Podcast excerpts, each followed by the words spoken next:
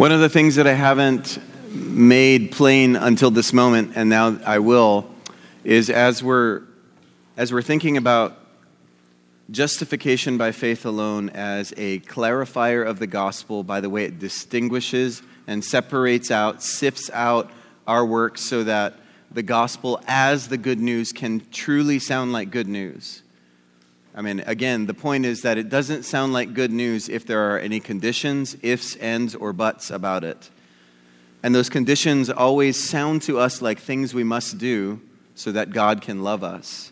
And what justification tells us is that final verdict of not guilty, loved, beloved by God is sealed in a past act known as the cross of Christ, given presently to you in this declaration of the gospel. That's what justification does, is say that all that's sealed, and it has to do with God's love for you, not your work for him. It's apart from the law, apart from works, right? So it does that sifting. What I haven't said until now is that as especially the reformers read the scriptures, they had a kind of paradigm jump out at them from the text that they stylized as the distinction between law and gospel. And what they observed is that God's work, God's one word works in two kinds of ways. And those ways are the way of the law and the way of the gospel. Whenever you're reading scripture or the word of God is supernaturally coming at you in the form of the preaching of the scriptures, that it is doing one of two kinds of works. It is doing the work of the law or doing the work of the gospel. Justification helps us see the separation of what clarifies the gospel, but oftentimes the agent that brings about the clarification is the law, which the purpose of which in its proclamation is to point out the inadequate nature of the works that are trying to, presented, to be presented before God. The idea of the law, especially if you go to a place like the Sermon on the Mount, Jesus' own exegesis of the law as he preached to the crowds, which included the Pharisees, was, you all who are so legalistic in what you do. Actually, legalism is a form of lowering the law. That sounds a little bit counterintuitive, right? Legalism is a form of lowering the law, but think about it for a second. If you're in a legalistic culture, you're in a culture that says, if you follow this rule, this rule, and this rule, you're a good person and God loves you. So in a sense, if you just get these things down, uh, everything's going to be okay in your faith. And that's what legalism is. And what B B Warfield, a theologian from the twentieth century, pointed out is that Pharisaism is a lowering of the law. And what Jesus does in the Sermon on the Mount is ratchet up and raise that bar back to its proper height. You have heard it said that thou shalt not murder. I say to you, if you have a hateful thought, in a sense, you have heard it said that if you just don't actually kill anybody physically, that God loves you and you've obeyed him. But I tell you, if you have any hate in your heart for anybody else, that's as good as murder. And all of a sudden, that, that bar that was once attainable skyrockets up, and all of a sudden Jesus is saying, good luck achieving that. And what is Jesus doing there? What is the law in his declaration of the law? What is he doing? What do you hear when you hear that? I don't hear, well, I guess I need to get Uh, work really hard at not having any hateful thoughts toward anyone. What do you do in that moment, right? You despair of any ability to keep it. Well, if that's what it means when you say, thou shalt not murder, I'm sunk. And Jesus is like, that's the kind of person I can work with. Let me show you who I am. That's the kind of person that's building their house on a solid foundation, which is Christ. So Jesus was doing that distinguishing work between law and gospel. So we could say that the function of, of the distinction between law and gospel is to participate in the filter work of justification. Because law is exposing need. It's what you sing every Sunday when you sing, your perfect law ex, uh, exposes me, I feel my sin, I should know, I should know it. Your perfect law exposes me. I feel my sin and desperate need. What's it there to do? One of the primary functions of it, it's there to do, is to show you that you need Jesus. So that Jesus, when he gives himself to you, you hear it clearly as gospel because it's been separated apart from your works because the law has said, good luck working hard enough so that you can earn God's favor. So law and gospel. What I want to say to you is that those function as kind of like patterns in ways in which we can view how the liturgy's working. So the Word of God does its work through law and gospel, and a liturgy is an attempt to embody the Word of God doing that work on you. And what I want to give you is something constructive to wrap your minds around structurally of what's happening to you in Holy Communion. So turn with me to your handout, page three. That's the number three at the bottom. I guess it would be page four. Structure of Holy Communion, Anglican Standard Text, B C P twenty nineteen. What I want to outline for you is what you've got going on in your communion service is precisely what Martin Luther nailed to the door of the Wittenberg Chapel in fifteen seventeen, is walking through patterns of repentance so that you can learn what it means to be a Christian. And so that as you walk through those patterns over and over again, they wear grooves into your soul that become the life that you live. So, in a sense, the liturgy is the, the most worldly thing you do, because it is, as some worship theologians and liturgical theologians say, a distillation of all your life. If I had to, if I had to take my life and boil it down to its essence, who am I? I am a person who finds myself in Jesus, which means I'm a repenter. I'm someone who says, I need Jesus, and Jesus gives himself to me. I find my identity, really important word in modern culture today. I find my identity in Christ. What is worship there to do? It's trying to help you through the cycles of repentance, remember who you are.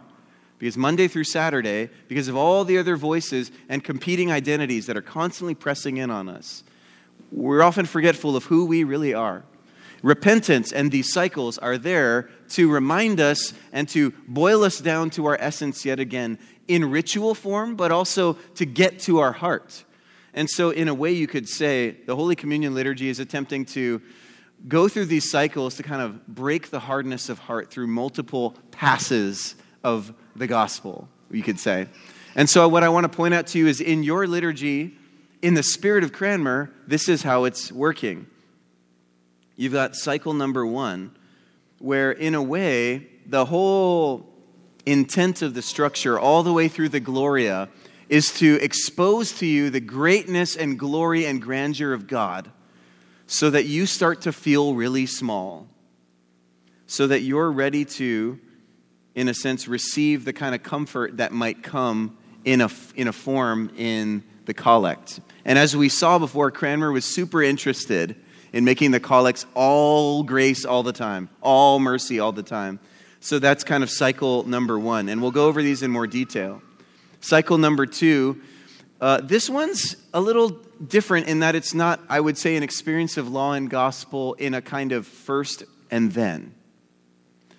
What I would like to say is if this sort of paradigm of law and gospel as the way that the Word of God works is what the Reformers are thinking is going on when the Scriptures are read, they would assume that this work is happening as Scripture is being, being read before you. So even though we can't say that maybe this cycle two is like an ordering of first you're killed by the law and then you're given the gospel, like some sort of kind of formula. What we can say is there's an expectation that as the Word of God is read, it's doing this kind of work. So if we're being honest, maybe this is one of the weaker observations of a full-blown what we would call repentance cycle, or what I'm calling a repentance cycle. But nevertheless, I would encourage you as worshipers Two, as you're hearing the Scriptures read, listen to what it's saying and pay attention to what it's doing to you in what it's saying. Because therein, that second question, what is it do? What is the Word doing to me in what it's saying? You're getting at the nature of the way that the Word is not only verbal, but living and active.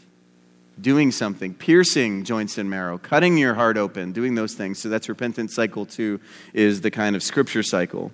And then, knowing your preacher and preachers, what you will receive in the message is that gift of the Word in law and gospel, and the gift of Jesus in particular. So you're kind of walking through another cycle. And really, this is the also part of the repentance cycle is the, quote, resulting faith, or the way that in response to the Word doing its work on our hearts in law and gospel, we respond in faith by some sort of action by saying something like, I believe, or saying, uh, or praying something. And that's what you see going on here is you have the preaching of the word, and then you have an immediate faith response to say, when the word of God kills and makes alive, when the word of God exposes my need and gives me Jesus, what does the resurrected man or the resurrected woman do but stand and say, I believe in you, Lord. I give myself to you, Lord. Self-offering and praying, which is why structurally it's beautiful that the creed and the prayers follow after the sermon. It's what faith does. When faith hears the word about Christ, faith says, I believe that. Faith seizes on the promise of God and says, that promise is worth believing. I believe it. And so we profess that faith. So you see, the creed is more than just some sort of rote thing that we do. In a sense, it's not only the confession of our lips, but it is what the heart does when the gospel's been given to the heart. I do believe in God the Father Almighty. And I do believe in Christ the Son. I do believe in the Holy Spirit. And then the prayers of the people, which is like, because I believe, in a sense, the, the works go horizontal. The conveyor belt of works turns on because of the work that God has done. And I can now begin to pray for my brothers and sisters and do that work of loving my neighbor because God has reconciled us. Fourth repentance cycle. So after the prayers of the people, we turn to yet another kind of movement here. We have the confession and absolution, probably, usually in liturgies, whether it's morning prayer or Holy Communion. This is the most overt time where you can sort of bank on the clarity of law and gospel coming at you.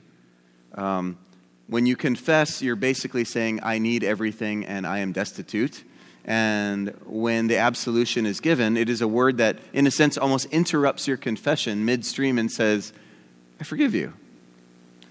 And the resulting faith being the peace, which um, wasn't, it's one of the things that I love about modern prayer books that wasn't initially in the stuff that Cranmer did, that actually led Episcopalians in nineteen seventy-nine to revolt when the peace was introduced into the prayer book, because I don't want to shake hands with anybody else.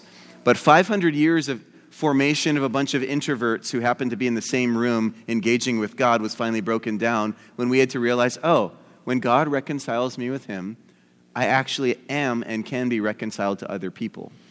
So you see how, in a, in a beautiful way, this cycle of repentance leads to peace with God and with one another, leads to the offering of oneself to God, typified often, like in your liturgy, in the form of a, an offering of a song to God, but also offering our tithes and offerings. And even the presentation and doxology being what faith does when faith comes alive as a result of repentance in the work of the, the law and the gospel. And the final repentance cycle being the communion liturgy proper, where we begin with the great thanksgiving. And in a way, all these prayers leading up to the administration of communion can be seen as sort of massaging your heart into the posture of total need until the point of reception when God, through Christ, gives himself to you. And the resulting faith being the prayer that we pray. I want you to see these grand shapes because my hope, this is the moment where yesterday when I said, what I'd love to do is to give you hearing aids for the gospel.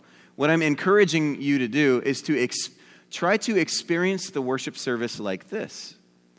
And maybe it might be as, as strange as it is to train your ears to hear it. Maybe you get to worship a little early. I don't know if this will feel ar- artificial, but maybe you could just spend a little moment writing these sections into your bulletins to, in a sense, train your ears on what you're listening for. So that you're maybe, and this is charismatic, so that you're open to the movements of the Spirit in doing what the Spirit does when the Spirit is giving you the Word as it's working. I wouldn't want it to go too far because part of the problem of liturgical worship as I have experienced is, is we spend more time thinking about what we're doing than doing it. You know, the Achilles heel of liturgical worship is we're we're all sort of intellectually stimulated by this aesthetic endeavor that we're all engaged in. And it's like what Um, a theologian said when it's like a man who is admiring himself, admiring the sunset. Instead of just experiencing the power and presence of God, you're busy thinking about your experience of the power and presence of God. And there is a difference. One is a relationship, and one is pressing pause on the relationship to stand back and more analytically observe those things. I think what we are after as worshipers is a charismatic encounter with the power and presence of the living God. And God has seen fit to do that through the work of his word. And God has seen fit precisely in the work of his word to do that through the constant filtering out of your works and giving you the gospel in re- repeated cycles. But make no mistake, this isn't just some sort of theological head trip. This is meant to build in you a kind of pattern of a way of relating to God, not unlike the way the pattern of the Old Testament sacrifices worked. A way of relating to God that teaches you, oh, this is how God and I connect. This is how I approach God rightly. This is how God relates to me. That's the ultimate goal, is to give you hearing aids to hear some of this stuff. So I'd like to now go into the liturgy. So grab your bulletins and maybe keep this chart handy so that we can kind of look through it together. I'm going to go into a little bit more detail with some of the components of your liturgy. Hopefully this is more than just, huh, wow, so interesting, but really gives you a more rich sense of what's happening to you and amongst your community as you worship together. After an opening hymn, which is a wonderful way to begin a service by just uh, sort of opening your eyes to the glory and grandeur of God. I often joke as a worship leader for many years that the opening song, you could just put full-blown heresy in there and nobody would notice, because everyone's so distracted coming from their, their lives that it takes the whole sort of four minutes of the opening song to calibrate yourself to what's going on. Uh, not that I've ever put heresy, heresy purposefully in an opening song, but you could, because everyone's like wrangling kids or trying to slough off the burdens of the week or just sort of orienting themselves to the weirdness of being with everybody else and in a room together. And then the acclamation comes, which is new to prayer books as of nineteen seventy-nine. Blessed be God, Father, Son, and Holy Spirit, and blessed be his kingdom now and forever. What I love about the addition of this is that that's actually an import from non-Western liturgies. This is an import of what begins, if you were to step into an Eastern Orthodox worship service, this is the acclamation that you'd hear at the beginning, this Trinitarian acclamation. What I love about it is that it's a reminder that even though we, Protestant, Anglicans, find ourselves in a specific stream of global Christianity, as we worship here around Jesus, there is a kind of reaching across all lines to recognize that as broken and fragmented as we all are, we all participate in worshiping Jesus Christ. And insofar as we are worshiping Jesus Christ, we are one. So in addition to it being a beautiful acclamation of blessing our triune God, it's also a kind of confession that when I worship, what's happening in worship is far more than what I can see. And the people gathered for worship are far more than my eyes behold. And I'm participating in something much bigger than me, something that has gone on in the past, and something that spans all corners of the globe, not only west, but east. That's kind of the idea, is maybe you can think during the acclamation, oh, wow, Lord, thank you for reminding me of the big community, the big story that I'm a part of.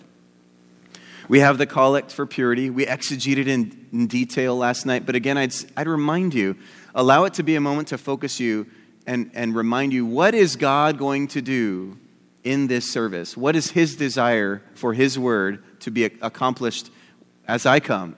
Open heart surgery through his word. You know, I'm, I've come to experience God as he gives me his word in law and gospel through Jesus Christ to open me up and show me my need for Jesus, to take out my heart of stone and give me a heart of flesh, and to renew me and stitch me back up again, multiple cycles, so that in a sense that becomes the pattern of my life, Monday through Saturday. Collect for purity as a kind of announcement and prayer. Summary of the law.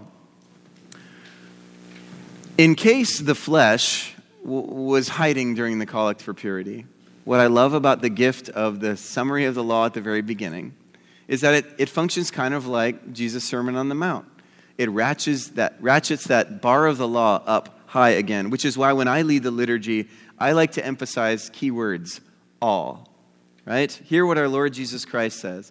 You shall love the Lord your God with all your heart and with all your soul and with all your mind. This is the first and great commandment, and the second is like it. You shall love your neighbor as yourself. On these two commandments hang all the law and the prophets.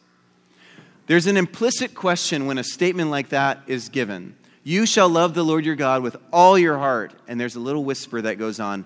How have you been doing with that this week? You shall love the Lord your God with all your soul. How have you been doing with that this week? You shall love the Lord your God with all your mind. How have you been doing with that this week? The bar is awfully high, which is why right after that we say what? Lord, have mercy upon us. That's, that's what the flesh does when the flesh has been pinned to the wall and accused and exposed for all that it is.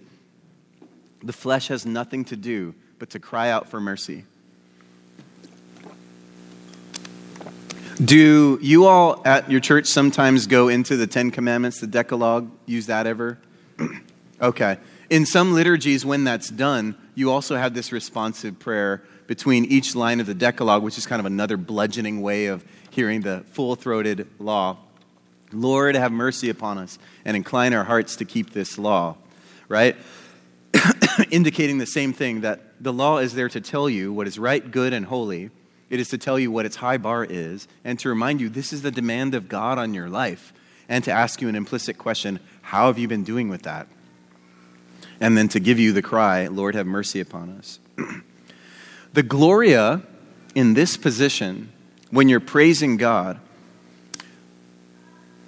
I think should be done with a kind of the same sort of awe that you'd experience, say, if you had been in a dark room for half of a day. And you were in somewhere like Denver, Colorado, which is really close to the sun. And it was noon. And you opened up that room to the outside. And the sun was just blazing in your face. That's what I think the experience of the Gloria in this position should be like. Because think about it. The law has taken you to the end of yourself. And in a sense, the law is, uh, in case you still feel a little bit like you're trying to hide, it's totally shining the light. And when you're overwhelmed by a spotlight, what I often have prayed in other contexts um, at this kind of moment in a worship service is, Lord, your holiness shines a light on all the dark places of our hearts. No secrets are hid. Everything's perfectly exposed. I think the Gloria is the moment of full exposure. So in a sense, it's it's not a triumphant worship as much as it is a kind of desperate, sunburned worship. In that moment when you're saying glory to God in the highest, in the sense, there's nothing in me worth glorifying. But I now see, based on all this exposure you've just done, you are glorious. And you also notice that in this Gloria, which was a kind of uh, an addition of Cranmer, was to add this kind of Lamb of God who takes away the sins of the world, have mercy on us. This Gloria functions like a blazing light, an extension of a confession. So in a sense, even though we're glorifying God, that glory is, is matched with a, a confession of the inglorious reality of ourselves. And then notice the way the collects kind of always have a comforting word embedded into them. We say, the Lord be with you and with your spirit, which is a phrase utilized in Ruth for the way that uh, ancient Near Eastern Jews would greet one another, but is also a means of invoking the fact that as we're worshiping together, the Lord, who is Jesus and the Holy Spirit, is, is with us. In a sense, when you say the Lord be with you and with your spirit, there's a bit of a recovery from this confession that we just offered in the Gloria, a little mini absolution to say, God loves you right where you are. You know, like last night we said, God loves the Netflix you, not the Bible reading you, like the real you, the you that is found sort of decimated at the end of the Gloria. The Lord be with that you and with your spirit. Let us pray. Most often, all these collects are really beautiful words of comfort, like this one. It's sort of a desperate prayer of, keep your household, the church, in continual godliness. So it's God's work. That through your protection, it may be free from all adversities and devoutly serve you in good works to the glory of your name. Through Jesus Christ our Lord, through him alone, who lives and reigns with you. And then we enter into the kind of second cycle of experiencing uh, the work of God. And what I love about um, the way that scripture reading and songs are often situated in Anglican worship is it gives us this sense that worship is a dialogue between us and God. God speaks and we respond. So in a sense, and what's even outlined here is God speaks a word from Philippians, and we speak and pray back to him in sung form. Um, what I like to remind worship traditions that don't have a, quote, fixed liturgy, but they still sing songs is, yes, you do. You sing songs, and they're the same words that everybody prays. You just use melodies with them. So you too have fixed things that everybody says at one time in a worship service. Yes, you rotate them, but nevertheless, you too have liturgies. And I think that the best of what we can think about what our songs are are intoned prayers. There are things that we pray commonly together in a sung fashion. So here we have the second cycle with the word speaking to us and us responding. And then we have the message. So, you know, if we're looking back on this sheet, Sometimes, some Sundays, you might experience repentance cycle two and repentance cycle three as one big cycle. You may hear more what you might describe as law work going on in the scripture readings and even in the music as you approach the sermon and the sermon offering you an absolving word of grace. So don't think that these cycles are necessarily hard and fast. But notice what happens after the sermon. We believe. Credo, or even better for those of you that dabble in Greek, you know that believe and faith are the same word, pistuo, right? So whenever we're saying I believe, what we're saying is I faith. I place my faith in God the Father Almighty, maker of heaven and earth, of all that is visible and invisible. One of the things I'd like you to observe about your posture in that moment is what happens when you're done with the sermon and it's time to confess your faith. What do you do? You stand. I would like you to imagine that you are dry bones and that the word of God has come at you in the sermon and has made you alive in Christ. So that please stand is not merely just, well, we stand during the creed and that's what Anglicans do. It's a resurrection moment where you rise and you, with new faith, say, I trust you, God. And you allow that posture to be something that participates in the formation of this kind of gospel shape and narrative. So oftentimes, and this is the kind of white space in between the rubrics that I love to play in as a liturgical leader. I will often say, after this is done and it's time, I will say, risen with Christ, please stand in his resurrection. And let us confess our faith together in the words of the Nicene Creed. Just a little bit of a kind of verbal instruction to give a kind of theological orientation to what we think of as just some ordinary posture. And what we want to do is enrich and enliven the way that these postures help us apprehend the kind of theological moment or what the Word is doing in that moment. So that you're recognizing, oh, the Word has, in a sense, killed me and made me alive. And what does the living being do but rise up and say, I believe in you, Lord Jesus. So you stand, you confess your faith, and then you get on your knees or in your seats in a posture of mutuality and prayer for one another. So this is really the first kind of horizontal moment, which makes sense because you and I really aren't fit as creatures to love one another apart from God having done a work in us to reconcile this broken thing. So in a sense, we've enacted this vertical reconciliation so that we can begin to participate in loving our neighbor as ourself. And in a sense, what we're doing in that moment is fulfilling the demand of the law in Christ. We, we have been killed and made alive. We confess faith in Jesus, and now Jesus produces in us the good works which the liturgy has prepared in advance for us to do, the prayers of the people. So we pray for the church and the, the world and the whole state of Christ's church. As we offer these prayers, and, and even there we're saying, in your mercy, Lord, hear our prayer. as, as this prayer ends, even though you immediately go into the confession of sin. I want you maybe to think about your heart refreshing into a new cycle. You've offered yourself to the Lord. Now is a fresh opportunity to maybe re-engage this pattern of repentance again. What's useful about this is that you can start to know, hey, we're headed to the table. We're headed to encounter God's grace afresh. So we're headed into a new uh, kind of confession. And this will be the, the moment of law and gospel through the forms of confession and absolution. I want you to pay attention to some of the language of this confession. Almighty God, Father of our Lord Jesus Christ, maker and judge of us all. So even there, what kind of God are we acknowledging? The same God that we referenced in the collect for purity, who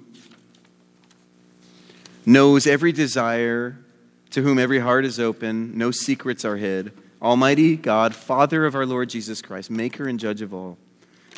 We acknowledge and lament our many sins and offenses, which we have committed in every possible way. Thought, word, and deed, against your divine majesty, provoking most justly. It's, it's right that you would feel this animosity and alienation toward us, Lord. We are deeply sorry for these transgressions. The burden of them is more that, than we can bear. What's really important about that line is a lot of what happens if you start to pray the Psalms. Not only is there a confession of sin, but there's a kind of confession of the way that sin as an external force oppresses you. And this is where I think that um, we need a, a really big view of sin that the prayer book gives us again, is that sin is not only personal moral transgression, but like the book of Exodus teaches us in paradigmatic form. Sin is also an external oppressing force, in addition to being something corrupting on the inside. And sin makes life burdensome. So even in this moment, we're not only saying my own personal transgression makes this hard, but it also makes my life miserable.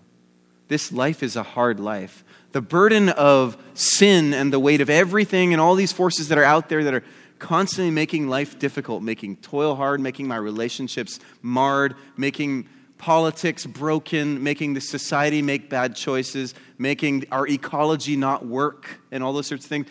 I'm hyperventilating under the weight of all of this. That's what we're confessing when we say the burden of, of the collective weight of sin is intolerable. And so there's a real kind of felt sense of, of not only I'm aware intellectually that sin offends you, God, I'm also feeling, I'm feeling deeply the oppression of all this in my heart. The burden of them is more than we can bear.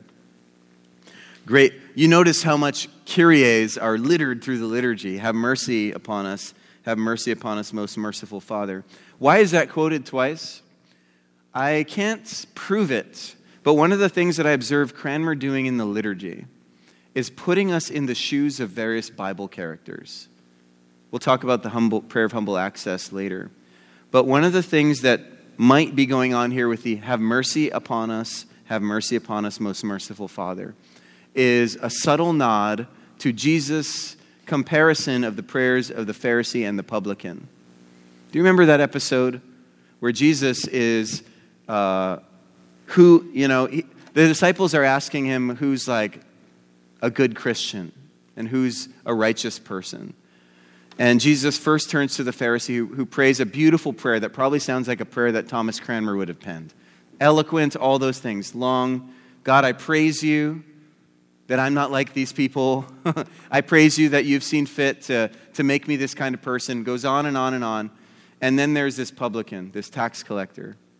And his only prayer is, Lord Jesus, have mercy upon me, a sinner.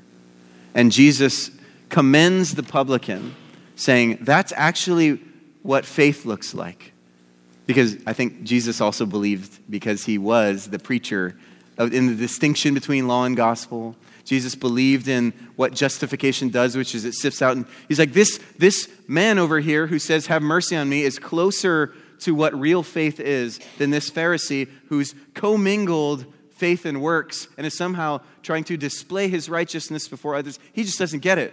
But this guy who says, have mercy on me, does. And in a sense, uh, we're getting the chance to put ourselves in that distinction and, and be in the shoes of the publican when we say, have mercy upon us, have mercy, most merciful Father. For your Son, our Lord Jesus Christ's sake, forgive us all that is past, and grant that we evermore serve and please you in newness of life, to the honor and glory of your name. In acknowledgement that the works on the other side of the absolution are always gifts that are granted by God himself. And then the absolution comes. And I love the word absolution because it means something absolute. I've heard in some Lutheran liturgies, and I love this, all your sins, past, present, and future are forgiven, because that's the absolute nature of the work of the cross. It's that total. It's that final. It's that sweeping. It's that cosmic. And in a way, that's what you're being given when you're hearing Almighty God, our Heavenly Father, who in his great mercy, important word, has promised forgiveness of sins to all who sincerely repent and with true faith turn to him. Have mercy upon you. Pardon and deliver you from all your sins. What I hope you hear as an individual person is when the you is said, you might insert your name there. Have mercy upon you, Zach. Because every person needs to hear this not as just something collectively for all people, but individually for yourself, is that the Lord comes to you with specificity and looks you in the eye and says, I forgive you. Comfortable words. Some people like to talk about this as an extension of absolution, which it kind of is, but something else is going on here too. Scholar Ashley Null points this out in his little booklet on comfortable words, is that what's beginning here is a kind of gentle wooing to the table. The idea might be that as you walk through confession and absolution, you still might go, yeah, but am I, am I at a place where God would accept me at his table? I get that he forgives me, but I'm still feeling pretty rotten. Am I the kind of person that should be coming to the table? Am I clean enough? Am I put together enough? Am I confessed up enough? Have I examined myself enough? And the comfortable words are there as four statements to progressively woo you to that table by reminding you of the kind of God, the kind of gentle and loving God that he is. Hear these words of comfort from Christ and his apostles. And this is where I hope that whoever's leading the liturgy, in a sense, vaporizes from your perception. And you actually picture and hear your Lord Jesus standing in front of you, saying these words. Come to me, all you who labor and are heavy laden. Did you hear that, by the way? The burden of them is intolerable. And now we have an addressing of that burden. I see you. I know how difficult life is. I know what kind of burden you carry. And I know that even, even as the words of forgiveness have been so clear to you, that you still might feel like you're not supposed to be coming to me. Come to me, all you who labor and are heavy laden, and I will give you rest. What's meant here for you is to find peace, not fear. It is why I struggle with understandings of communion that make us fixate on the elements for adoration. Because what that produces in worship behavior is a kind of nervousness around the table. And I've seen this in Anglican contexts, where chalice bearers and acolytes and even uh, the altar guild members who prepare the elements, because they're aware of the sacredness of what they do and the care with which we should treat the elements, in a sense, all that anxiety tends to trump the rest that is to be found at the table. And this was confirmed for me one time when I taught confirmation uh, to a bunch of a bunch of middle schoolers at my church. And the opening question I had, their parents were there too. And I, I, this was like a, a big test for me, and I wanted to see what they were going to answer. It, we started, it was kind of like an instructed Eucharist type thing. I said, hey, before we get started with this, I just want to ask you kids, and I don't want I don't want your, your parents to answer or nudge you. I want you to just, what's your gut reaction when I ask you this question, okay? When you come to the table every Sunday, what's the primary or first emotion that you feel? And the first kid immediately raised his hand and said, fear. And I said to him, that's not what you're supposed to feel at the table. That's the opposite. Because as the scriptures say, perfect love casts out fear. But we started to sort of unpack, why do you feel that fear? Well, it's because my parents always told me that I shouldn't mess anything up, and I know that a bunch of sacred things are happening, and, and if I do something wrong, you know, it's going to... And all of a sudden, you realize that the whole centering of the piety around taking care of and adoring the elements has created a kind of fear-based understanding of the table, which is totally contrary to what the table is there to do, at least according to the original architects of the prayer book and how they read Scripture. Do you hear the distinction? And I'm not saying that all that stuff is bad, but when it creates cultures of fear, it does the opposite of what the comfortable words are there to do, which is to say, don't fear. This is a place where perfect love casts out fear. Hear, see, taste, touch the love of Jesus in Christ. God so loved the world that he gave his only begotten Son, that whoever believes in him won't perish. Don't fear getting zapped by God. God's not here at this place to judge you, but to give you love and grace. This saying is trustworthy and deserving of full acceptance. It's like four zingers, because you keep on thinking it's too good to be true, that Christ Jesus came into the world to save decent people, that Christ Jesus came into the world to save sinners, just like you who are burdened and wondering whether this is a place for you. If anyone sins, we have an advocate with the Father, Jesus Christ the righteous. He is the propitiation for our sins, and not for ours only, but for the sins of the whole world. If you had any doubt about the power and the gift of who Jesus is, let me remind you, Jesus is the righteous one, and he is your advocate. You have a perfect advocate that is there before you, the one true priest in the house of God, the mediator between God and humanity. And therefore, the peace of the Lord be always with you and with your spirit. So you can see how much those words are meant to drive away any doubt that the table is a place of fear, and to give you all assurance that God has only blessing for you when you come to the table, and that the result of that blessing is a horizontal enactment of reconciliation.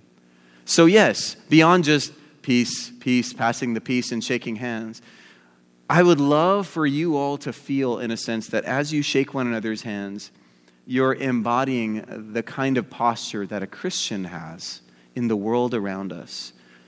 Be reconciled to one another as Christ has reconciled himself to you. So in a sense, we ritualize the fruit. In this ritual, we enact what the opposite end of repentance yields, which is the production of people who build bridges, the production of people who love in exchange for hate, the production of people who go the extra mile, the production of people who stay when others go, the production of people who go to the outcast, the poor, the widow, the marginalized, and say, I'm remaining here. The peace of the Lord be always with you. It's a sign of horizontal reconciliation. And it's also a, say, a sign, once you've been blessed and absolved by God like that, of saying, take my life and let it be consecrated, Lord, to thee, to thee. So the offertory is this place where we get to say, Jesus, I offer to you all of me. Take all of me. Sometimes if there, I don't know, do you all do a procession of offering plates down to the front, to the table? What I like to encourage congregations to do, this is sort of funny, but imagine that you're not just putting money in an offering plate.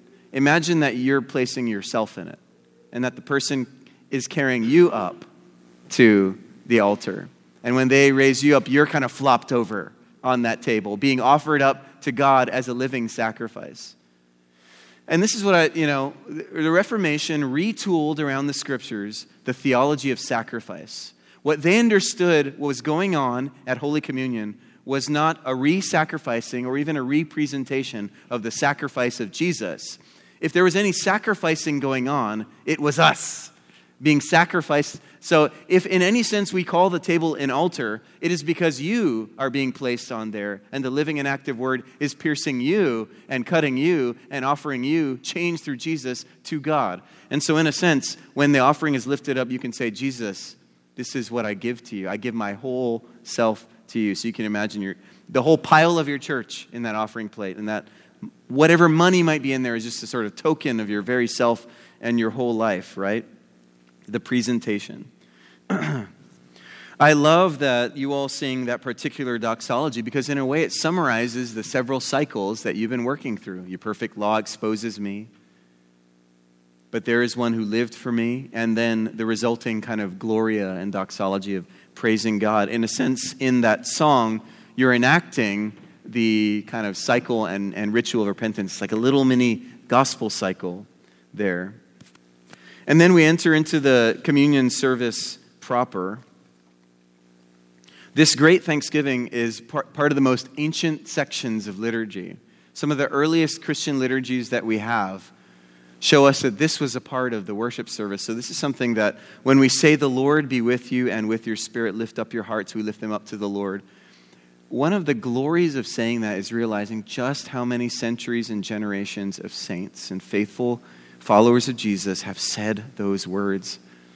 And so when you say in the Creed, I believe in the communion of saints, you get a chance to live it when you participate in the Great Thanksgiving and the Sursum Corda, or lift up your hearts in Latin. Lift up your hearts, we lift them up to the Lord. What's being said there too is that what's going on spiritually in communion, to the best of our ability to explain what is only and ever always a mystery, is that God, through the Holy Spirit, is going to take me up to heaven to be and commune where Christ is, seated at the right hand of God the Father. Lift up your hearts. We lift them up to the Lord so that the Holy Spirit can take our heart. And through this journey of the communion liturgy, take me straight into the Holy of Holies, where I encounter the presence and power of our risen Lord in his body and his blood. Prayers are given. Notice that we have another moment that is in, in the Bible, uh, this, this kind of sanctus moment, this holy, holy, holy moment. There are two times where a sanctus is, this sanctus is mentioned in Scripture.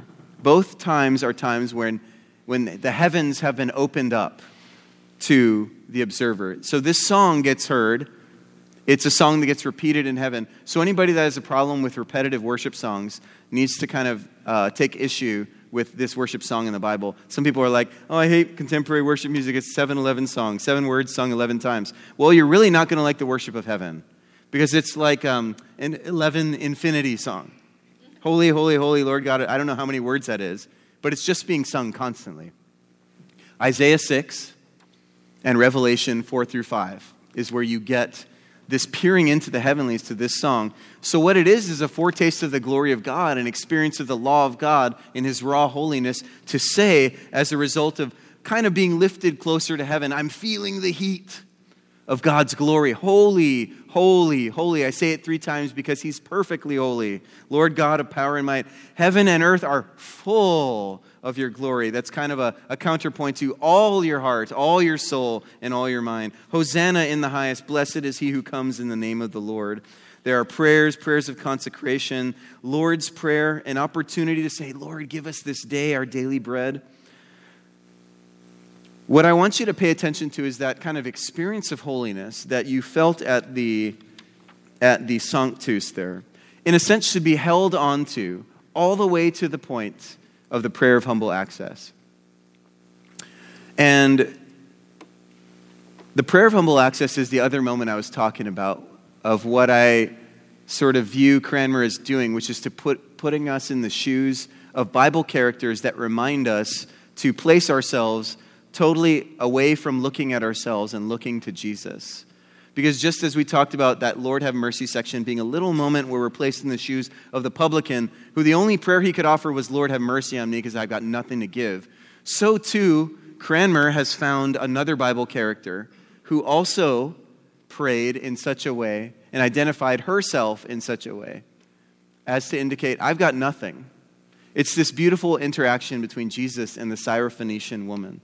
And some readings of it sound like Jesus is being really weird to her, because he does things like call her a dog and and um, and kind of dismiss her a little bit too easily. But what you find our loving and gentle Savior doing is identifying, I think this true disciple here is about to give us an object lesson on what real faith is like.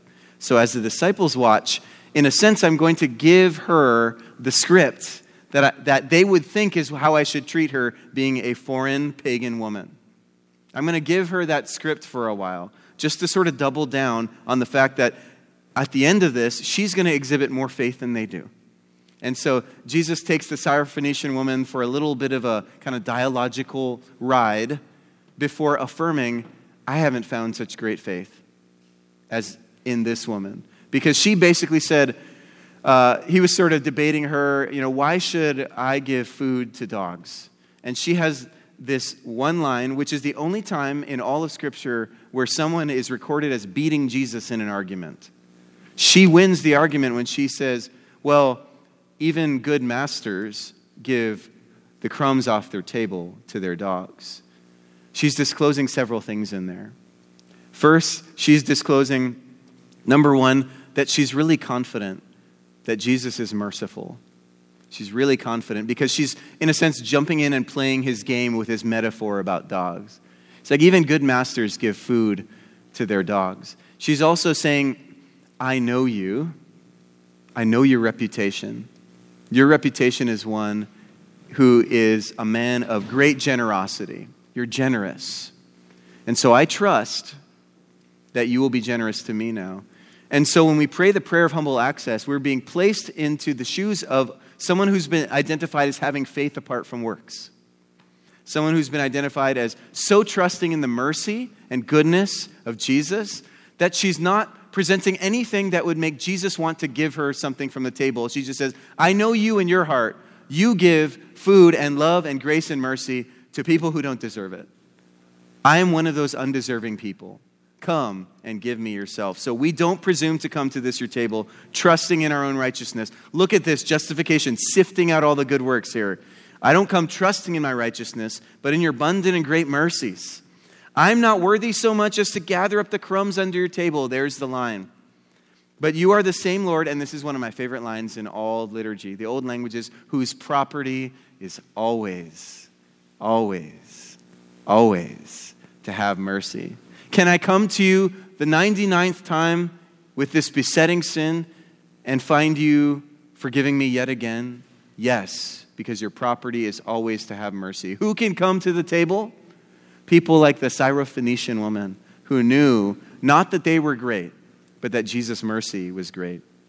Grant us, therefore, gracious Lord, so to eat the flesh of your dear Son, Jesus Christ, meaning, in the sense, totally to trust that what you're going to give me is good enough and merciful enough and totally of you that I, I'm not going to eat this in any way but by utter faith.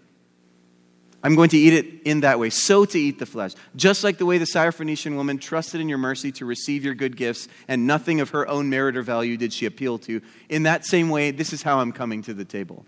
I'm trusting in your mercy and grace. I want to eat you in that way and receive of you that way.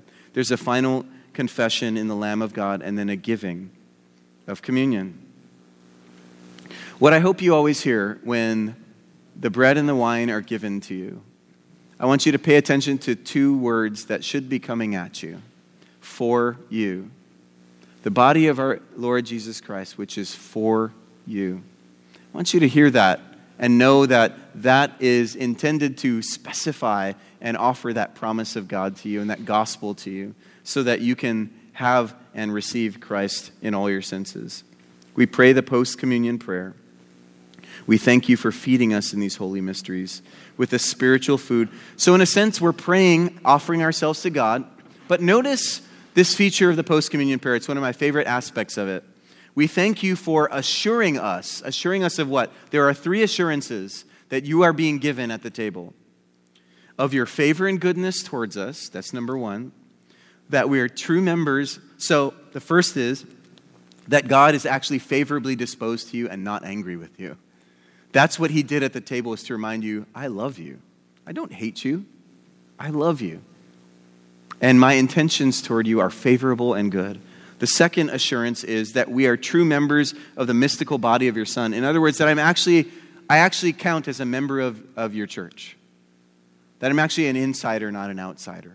That's what the table is there to assure us of. The blessed company of all faithful people. And the third assurance, that we are heirs through hope of your everlasting kingdom. That in a sense, I, as an adopted firstborn son, whether you're a man or a woman, adopted into the sonship of Jesus, receive all the benefits and inheritance that Jesus does. That's what the table is there to remind you of. Those three things.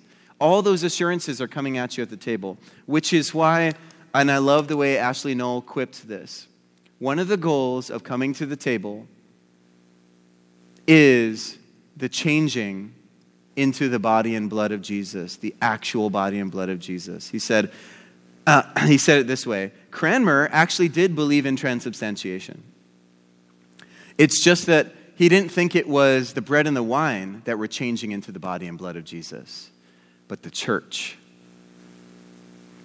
That's what we mean when we say, when I receive Christ's body and blood, I, we are becoming the body of Christ. We are being transformed into his likeness. We are the ones who are assured that we are true members of the mystical body of your Son, the blessed company of all faithful people. And then there's nothing left to do but to be blessed and go, and go out on mission and love and serve the Lord. You sing and you're dismissed with alleluias, all blessing, no cursing. Thanks be to God. Questions? That's a good question. Why do we say Kyries as convicted Protestants? If we are truly convicted that Christ's sacrifice, the question is why, why is there so much, especially at the beginning of liturgy, uh, a constant pleading for God's mercy? Have mercy on me. Why do we say Kyries is if Christ's sacrifice was once and for all, why do I have to ask for it again? I think the uh, the answer would be that even as Christ's sacrifice is once for all, daily, I'm always need, needing to be freshly made aware that I need it because I'm so forgetful of the gospel. So in a sense, what those have mercies are there to remind me of is I'm never supposed to transcend any other posture but just being a needy and dependent Christian who follows Jesus. And in fact, dependence is the way of the Christian life. Have mercy is a kind of what a dependent Christian says. So there's probably a right way and a wrong way to sort of say those things. If you're sort of groveling out of fear that he may not give mercy, you're not asking for mercy in the right way. But if you're saying have mercy as someone who's very confident that in this process of being honest about my need for mercy, God will give it, you're probably more in the right posture of the spirit of the way that those words would want to be experienced. Yes. Yeah, how important is the Psalter to our worship? I think it's vital. And in fact, we should understand that the Psalter is the original book of common prayer. And the Psalter is the only unassailable, inspired book of common prayer. When I'm in environments where worship leaders don't lead from liturgies, but just lead from C C L I charts, if you know what that is, like Christian worship billboard charts, I'm quick to say, did you know that God has a top one fifty C C L I chart? It's called the Psalms. I would encourage you to pray those Psalms, read those Psalms, write songs according to those songs. Because in a way, anything that we pray in the Book of Common Prayer is only as valuable if and as it's derivative from the spirituality, posture, and theology of the Psalms. So placing the Psalter at the center of Anglican spirituality or Church of England spirituality from the Reformation perspective was very intentional. Because as Luther said, the Psalms are a little Bible. And what he meant by that was, if I took Genesis through Revelation, studied it up, and then prayed it back to God, I would have the Psalms. Or as Calvin said, the Psalms are an anatomy of all the parts of the soul. In a sense, the Psalter is the great expression of every possible hue of my human existence before God. So if and as I'm regularly praying them daily, praying them often, praying them in worship, and recognizing and participating in how they leak into the Book of Common Prayer all over the place in the liturgy, I'm participating in in the joy of the power and formation of God's prayer book. One more question before lunch. Yes. Are the comfortable words, are they all four important? Because there are places in Anglicanism where some are read but not all. My answer to that is one hundred percent yes, definitely. They're all four important. There is a structural integrity to them. There is a kind of experience of their progression that really matters. And I'm all for more words of comfort and grace, not less, in worship services. But if you want a great exposition that's short and punchy but clear on why they're valuable as an integral whole with all four of them, read Ashley Null's little booklet called, uh, I think it's called Comfortable Words. Divine Allurement, thank you. The Comfortable Words. And there, it's it's very devotional, so it's not a theological work. It's kind of like, here's the comfortable words, here's what you're meant to hear, here's where it's taking you. What you're experiencing when you're in those contexts is the fact that later revisions of the prayer book made those comfortable words optional and said, one or more of these may be said. That's not what was in the original intent for Cranmer. Cranmer didn't have any sort of uh, caveat there. Those were just all said, you know? And Null is the one to help us realize this is why. This is why all four are helpful and needed.